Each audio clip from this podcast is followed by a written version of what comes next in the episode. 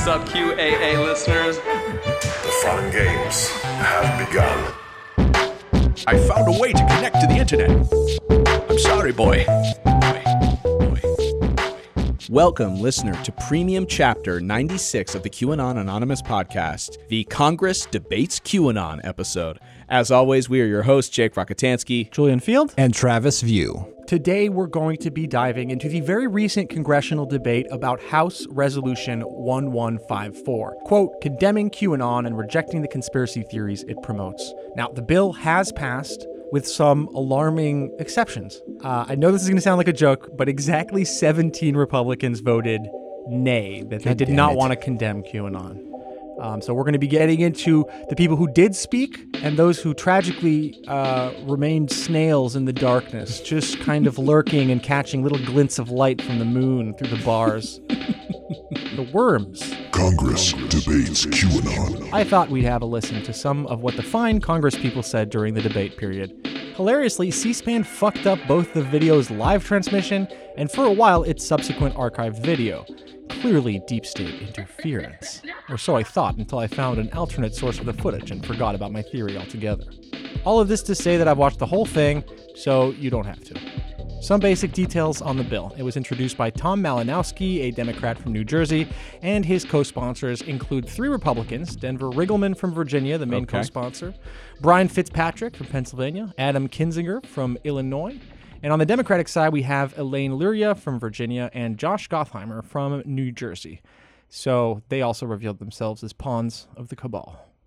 It passed with 371 yeas, 18 nays, and one present. In a sad turn of fate, Republicans opposing the bill added up to the magic number 17.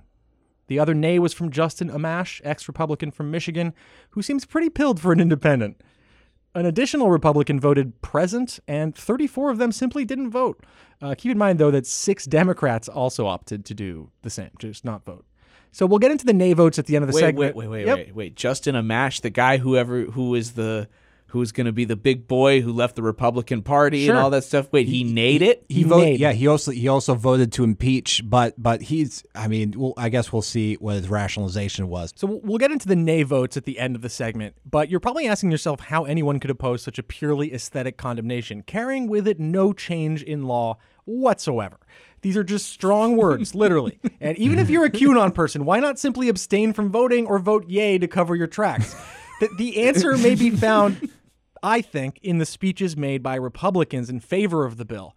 Uh, and there were only two of them. So there was the co sponsor, Riggleman, which you'll see is a very weak speech. And then there was Big Daddy McClintock, who was swinging GOP pipe, and he was for this thing. So he's supposed to be on the good side of this, but my lord, is his speech amazing. I really, I think that we, you can understand where we're heading with this party uh, through this speech, which is the anti QAnon speech.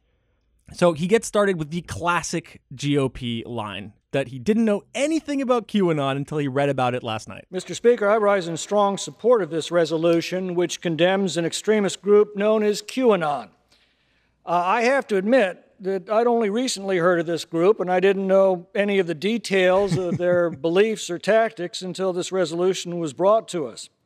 But from what I've read, uh, they are a delusional group that began with an internet post in 2017.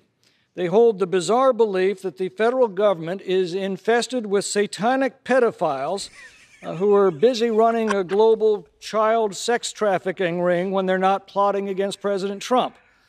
Now, I'm tempted to say you can't make this stuff up, but obviously somebody did make this stuff up, and, and given the reach of the internet, it is apparently being taken seriously by some extremists who are turning to violence. So this is the Republican from California, by the way, fourth district. I mean, he's he's hey, he's playing the hits. So far, not too bad, right? I mean, he Sure. opened a little weird there, Yeah. but whatever. Fine, you learned about it lately. I'll, I'll go along with you on that. But soon McClintock makes it clear that he aims to advance his political interests and employs good old Teddy Roosevelt to do so. Lest it get out of hand, it is appropriate for the House to speak with one voice on behalf of all of our communities across this great nation in condemning QAnon and its conspiracy theories. It should be clear to every man and woman of goodwill in this country that this group seeks only to further roil our society and divide our citizens along lines of race, religion, and politics. Even in this highly polarized political climate, I think we can all agree on this. But let me ask us all to do so without attempting to smear any party or candidate with the ravings from this, the lunatic fringe of our society.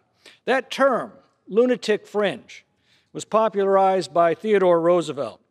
He wrote this in his autobiography. He said, quote, Then among the wise and high minded people who, in self respecting and genuine fashion, strive earnestly for peace, there are the foolish fanatics always to be found in such a movement and always discrediting it, the men who form the lunatic fringe in all reform movements. He continued, as I've already said, there is a lunatic fringe to every reform movement. We have seen that borne out in the turbulent period of history that we now occupy, and how we deal with it will determine whether we can calm the political waters and restore peace and tranquility to our cities and civil discourse to our conversations. So, what he's doing here is he's setting himself up for the obvious argument that people engaging in anti fascist action are, for him, equivalent to QAnon followers. And in that regard, it's important to note that QAnon and the lunatic fringe on the right no more speak for the right than Antifa and the lunatic fringe on the left speak for the left. Both are poisonous to our democratic institutions, Oh, and shit. both are destructive of what Lincoln called the mystic chords of memory that should unite us as a free people. Oh, get Jesus. fucked. So allow me to voice Christ. my hope that we will see similar condemnations of the lunatic fringe that has been given free rein in recent months to rampage, loot, vandalize, and burn so many of our towns and cities across America. QAnon and its allied groups are real, but Antifa and its allied groups are also real. Both are direct threats to our democracy because both threaten to employ violence for political ends, and that is the very definition of terrorism. You have been listening to a sample of a premium episode of QAnon Anonymous. We don't run any advertising on the show, and we'd like to keep it that way. For five bucks a month, you'll get access to this episode, a new one each week, and our entire library of premium episodes. So head on over to patreon.com slash QAnon Anonymous and subscribe. Thank you. Thanks. I love you. Jake loves you.